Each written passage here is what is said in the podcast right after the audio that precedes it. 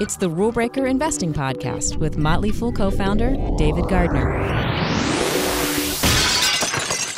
And welcome back to Rule Breaker Investing, the podcast. I'm David Gardner. Really pleased to have you joining with me this week. And this week we're going to be tackling a subject that has come up a number of times before uh, mailbag questions, and it's an enduring question, an important question, summarized thus Hey, you guys at The Fool seem to think that the CEOs, the leaders of these companies, are really important. That's part of the calculus, the factor that causes you to say this stock, not that one. But the question continues How do I know whether I'm invested in a company with a good CEO? How can I size up or understand whether this is a good or bad manager or management team? And it's a question that I have some answers for. I have some thoughts about to share with you this week. Before I do, I want to mention one thing. You know, we don't do a lot of advertising. We don't have an advertising read.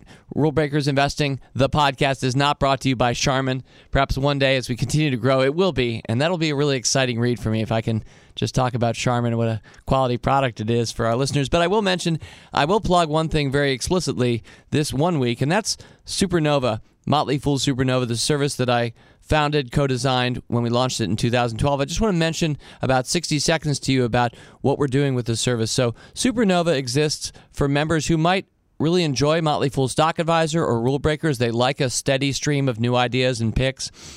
But either you don't have time or enough confidence as we keep streaming like Netflix streams movies, streaming new stocks at you every month you don't really know how to build a portfolio, you'd like a little bit of hand holding, maybe even you'd like something just to mirror and keep things simple here as we start 2016. That's a common New Year's resolution. And that's really where Supernova steps in. What we do is we invest in the ideas that I talk about on this podcast and Stock Advisor and Rule Breakers. We invest in them. Our teams put together real portfolios that real people like you can mirror and just keep things simple. We tell you how much to buy, which one to buy, and uh, and how it fits in a portfolio. And each of our real money portfolios at Motley Fool Supernova is beating the stock market.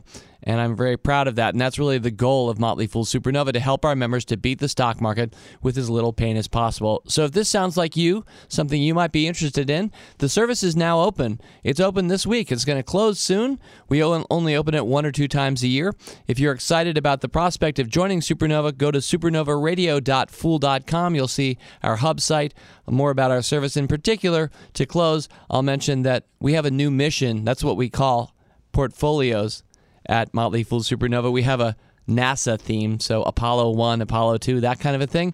So when we launch a new portfolio, it's a mission. It's the Odyssey 2 mission, and you can get started with it right from the beginning. It's a mission that every two weeks invests new real money, the Motley Fool's money, into a portfolio of stocks of the kind that we talk about on this podcast. So if you'd like to get started with us on the ground floor, it's an exciting time. I encourage you to take a look. All right. So last week I mentioned we're going to talk about leaders. I've waited uh, 30 or so podcasts. In fact, this is Rule Breaker Investing Podcast number 31. So this topic has come up from time to time and it will recur in future. So this won't be the only time I ever talk about how to assess leaders. But I think it's a really good question and something I love thinking about. So let me share with you some of my thinking. And before I go into an acronym that I've worked up, and if you were listening last week, you may have heard me mention right at the end of last week's podcast YODA. That will be the acronym we're working with this week as we talk about effective leaders. But before we get to YODA, let's just do some preliminary points. Uh, so, first of all, I don't know most of the CEOs whose companies I'm recommending and investing in. You probably don't either. So I never want us to be too headstrong or confident in our assessment of people that we don't actually know, that we don't get to look in the eye or see on a re- regular basis. We may not know their history, where they're from. I was seeing the other day that the present CEO of Starz, which is an active Motley Fool rule breaker recommendation, a company that I like. I like to beat the market. Uh, Chris Albrecht left HBO after a 2007 incident in which he was accused, arrested, in fact, for assaulting his then girlfriend, and he stepped down. HBO asked for his resignation. He is the CEO of Starz today. We'll hope that he's gotten over these problems. But examples like that remind me that when I don't even know that, or I don't have that as a ready part of my thinking just about that one person and that one company, it's true of many other people at many companies. So let's not um, convince ourselves that we know these people too well. At the same time, point number two, we do have an unprecedented ability to research the managers of our companies today. Thanks to this little thing called the internet, we can Google people, we can read their Wikipedia page, we can look for the source material behind what is being asserted about this or that man or woman. And so, really, everything from getting to see CEOs interviewed on live television today, which I really didn't get to do when I was a 10 year old first thinking about the stock market in the early to mid 1970s. There weren't that many CEOs. These days, I can just see on YouTube, usually, I can just see a lot of body of work of somebody's video interviews, let alone checking facts about their background or that kind of thing. So we have an unprecedented ability today to really size up the character of the people who are leading our companies. Point number three. It's a reminder to you, to me, to all of us. It's the gut check. It's the humility check. Um, everyone is flawed. I'm flawed. I know my flaws. Sometimes I talk about them. Sometimes I don't want to talk about them. You're flawed. You probably know most of your flaws. You and I probably don't know all of our flaws. Every CEO, every great entrepreneur, every bad entrepreneur is flawed. And so let's remember that we're not looking for perfection. It doesn't exist, at least so far as I've seen in humanity today in the year 2016. Um, the next point, point number four, the framework I'm sharing with you is not one of those where a given CEO has to hit on every one of the traits I'm mentioning. In many cases, if a CEO possesses one of the traits that I'm mentioning, that's good enough for me. So I'm looking for specific things in people, but it doesn't mean I'm seeing the whole body of work or the whole person or judging them or needing them to conform to what I'm going to be mentioning shortly. And those are our preliminary points. Now, with that said, you I can. Yes. Mm. As I was thinking about four primary attributes that I value in great CEOs, great entrepreneurs, many of whom have been the leaders of my best investments over the last 30 years, com- companies that I've grown greatly to admire, led by these people, I started ordering my my words. I had my four words, and I realized if I just reordered them in a certain way, it would spell Yoda. And who doesn't love Yoda? In fact, we were talking uh, the other day at the Motley Fool around our headquarters saying, you know, the new Star Wars movie, just the whole Star Wars arc, the overall story arc of Star Wars, who is the true fool, capital F? Who's the most capital F foolish character in all of Star Wars? And we agreed, I think. I mean, there's some arguments about C3PO. There, you could definitely think about R2D2 as a fool, but really, I think Yoda is the ultimate fool. Uh, so I, I, like Yoda anyway. So I was gr- I was really happy when I noticed that my letters, my acronym, is spelt Y O D A. If I just ordered it in a certain way, so that's the order I'm going to present these four traits this week that I'm that I value when I can see any one of them present in an entrepreneur or CEO. And this, if I see them, tends to predispose me to looking harder at that stock. It doesn't mean I'm a buyer, but it means plus in the plus column for leadership, which is really the question that we're answering this week. The letter Y. Y is for youthful. Now, there's no real getting around it in my mind. Most of the great entrepreneurs, most of the really great business people tend to start when they're young. We all know the stories of people like Bill Gates, age 20, starts Microsoft. Steve Jobs, age 21, starts Apple. Um, Mark Zuckerberg, age 20, starts Facebook. These are companies that are now worth hundreds of billions of dollars, all started by people. If you're my age, 49, you watch these people grow up during your own lifetime. It doesn't mean that you have to be young in order to be a successful entrepreneur. I have at least one or two examples I'll give in a sec. But it means that most of the time, I see the great entrepreneurs showing their colors at a very early age. And the beauty of that as a stockbroker and an investor, a fellow fool here with me, what we can appreciate together about that is that typically coverage of people who are young tends to be a little bit hesitant to really celebrate them or lionize them. In fact, it's often quite skeptical because they are so young. They're so wet behind the ears, they've never run anything before. And so this tends to create a sense of skepticism around this person, his or her voyage that they're on from this very early age. And certainly we've all been youths, so we know that we were making mistakes back then. And young people make mistakes, and especially if they're CEO of a public company, they probably will get far more criticism than somebody who's twice that age would, partly just because they're young. So there's an interesting psychological dynamic built into a lot of our financial press and our coverage, and really possibly just mirroring back our own societal collective instinct about youth versus age. We tend to be a little bit dismissive of younger people or doubting that they'll really be able to do what they're going to do. But isn't that a beautiful combination then when it sets up that you find a CEO who's 20 or 21 with a big and ambitious dream or vision and they start to deliver on that? So I think, you know, I, I value youth. Yoda leads off with the letter Y. Now, I did mention not everybody is a young and successful entrepreneur. Um, let's go to the advanced age of 30. That was the age when Jeff Bezos started Amazon.com. Or if you want to age things just a little bit more, 31 was the age when Reed Hastings decided, you know what, I'm going to start this thing with a friend called Netflix. Uh, 30 and 31, in grander terms, especially now that I'm 49, still sound pretty young to me, but we're not talking about college dropouts here. We're talking about people who had already done some substantial things in their life. Reed Hastings had already founded successfully a company and sold it before he started Netflix. And certainly Jeff Bezos had had a successful career on Wall Street in his 20s. Um, the way I think about age to close this one is it's kind of like golf.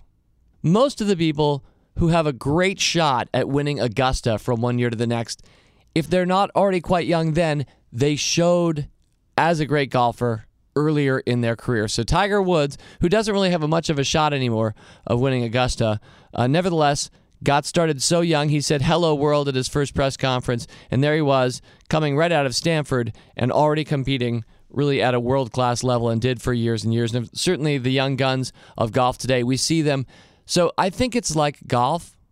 Most great entrepreneurs show that, like most great golfers, from an early age, but it certainly is possible to come along at a later age and still do pretty well. All right, next O. O stands for owner.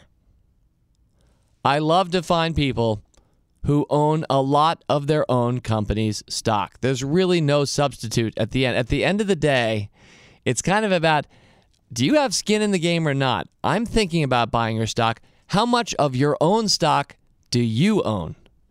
Now, this is not the best trade to apply willy nilly because there are many situations of really great leaders who might come to a company at a later stage of that company and there's no way they're going to be able to be a significant shareholder. So, whoever's the next CEO of General Electric will not own much of that company's stock. And that's true of even today, Apple, Microsoft, um, and Amazon, Facebook, the list goes on. As new managers come on at later stage companies, certainly they don't have any chance of owning a substantial amount of stock. So it's usually those that found the companies that own a lot of the stock. And a great example for me here uh, is Elon Musk. Certainly, Elon Musk owns 27% of Tesla. So if you've been a Tesla shareholder, and I hope you have, because if you are, you have a smile on your face right now. If you've been a Tesla shareholder, you've been with a guy who's running the company, who's running the show, who has put so much of himself, especially his own money, in this company. That should add to your confidence as you assess leadership, as you assess management. You know, when Tesla went back out and raised more money in a secondary offering in 2013, the company raised $450 million or so at that stage. It was already a public company, just went back to the markets and said, We need more money. We're going to issue you new shares. Please buy. The world did. But of those $450 million raised, 100 million of those came from the CEO himself. This is unusual. He was a buyer at the secondary offering of his own company, and he's continued to buy his own stock since then and talks about how he's going to be buying it his whole life long. That is a remarkable stance. Not everybody has the financial resources to do that, but for those that do, they don't have to spend it that way. But when they do, that says a lot to me. So, owner, of course, is very numerical. It's easy to assess. Typically, I like to see my leaders have 5% or more of a company's stock. But again, in practical terms, that's going to be the person who's founded the company because it's hard to establish a 5% or larger position for a later stage company. So 5% kind of a, a rule of thumb. It can be all very numerical, but as I move on to the next letter, I, I do want to say that it's not always just about dollars and cents and shares. It's partly an ownership mentality. Capital O. Does this person think and act like an owner? D. D stands for delivers.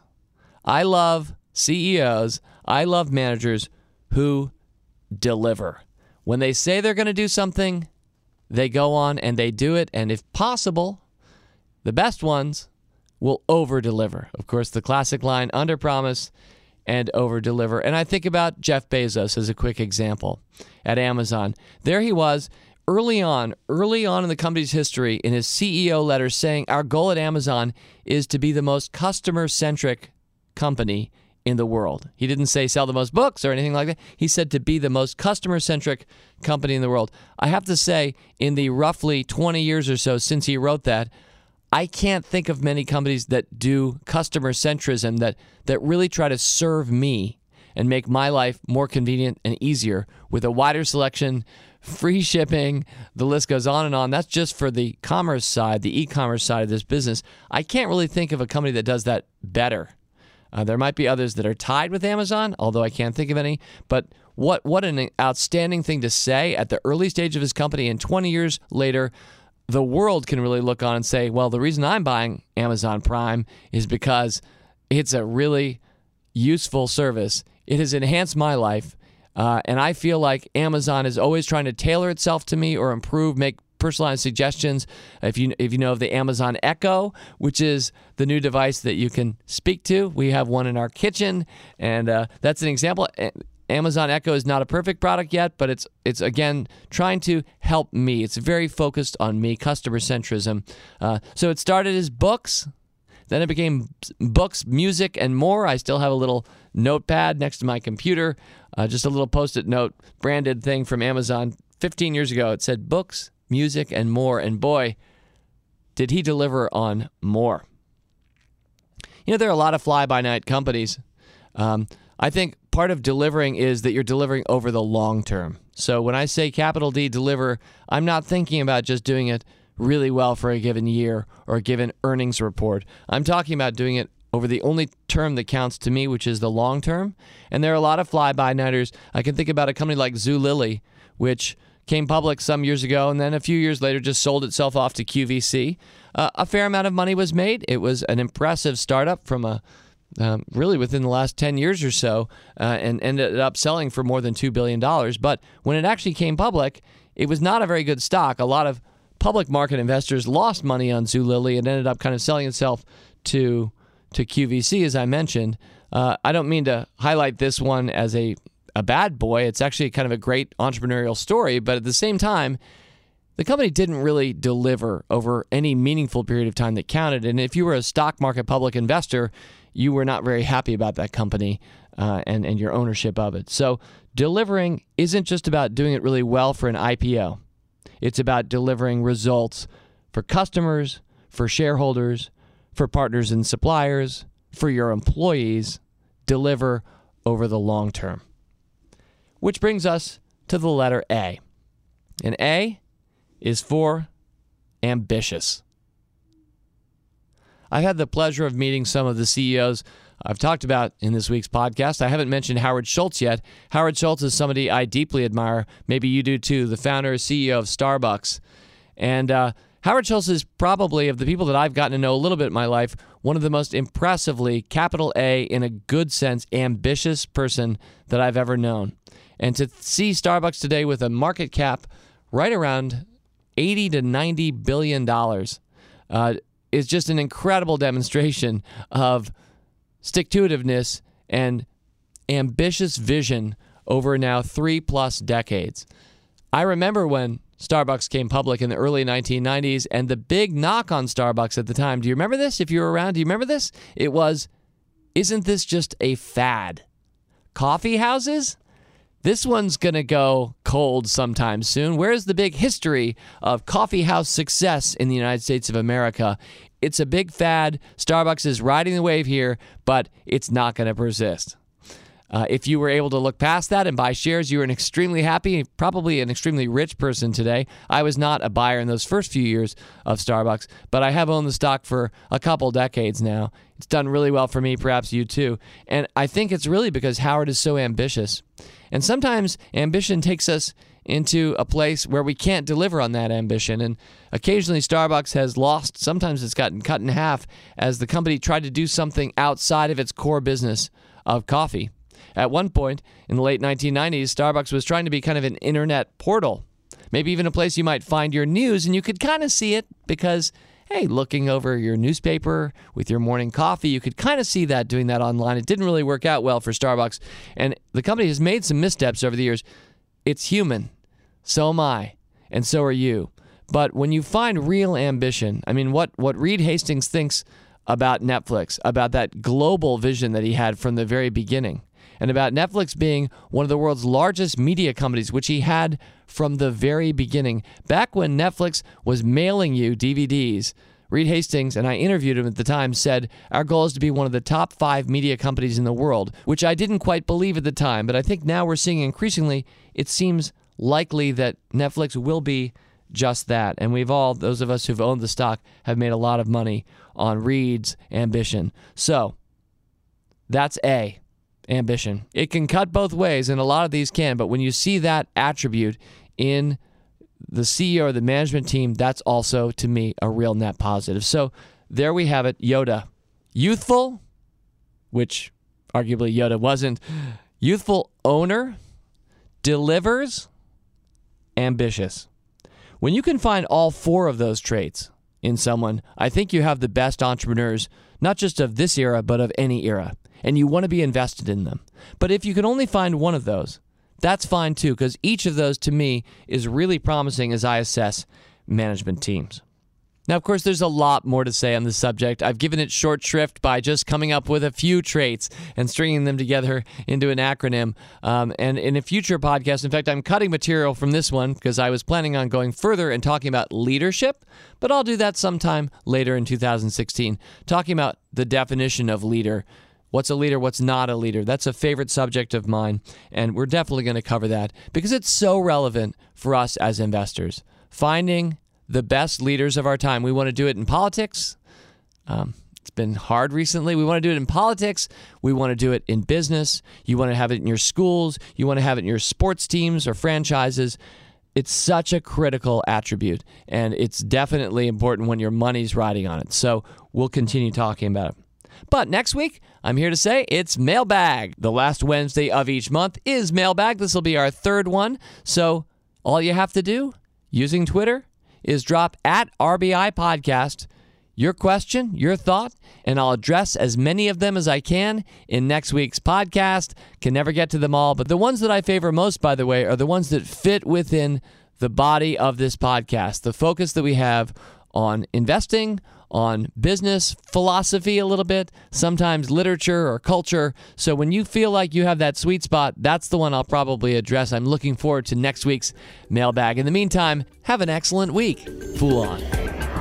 As always, people on this program may have interest in the stocks they talk about, and the Motley Fool may have formal recommendations for or against. So don't buy or sell stocks based solely on what you hear. Learn more about rule breaker investing at rbi.fool.com.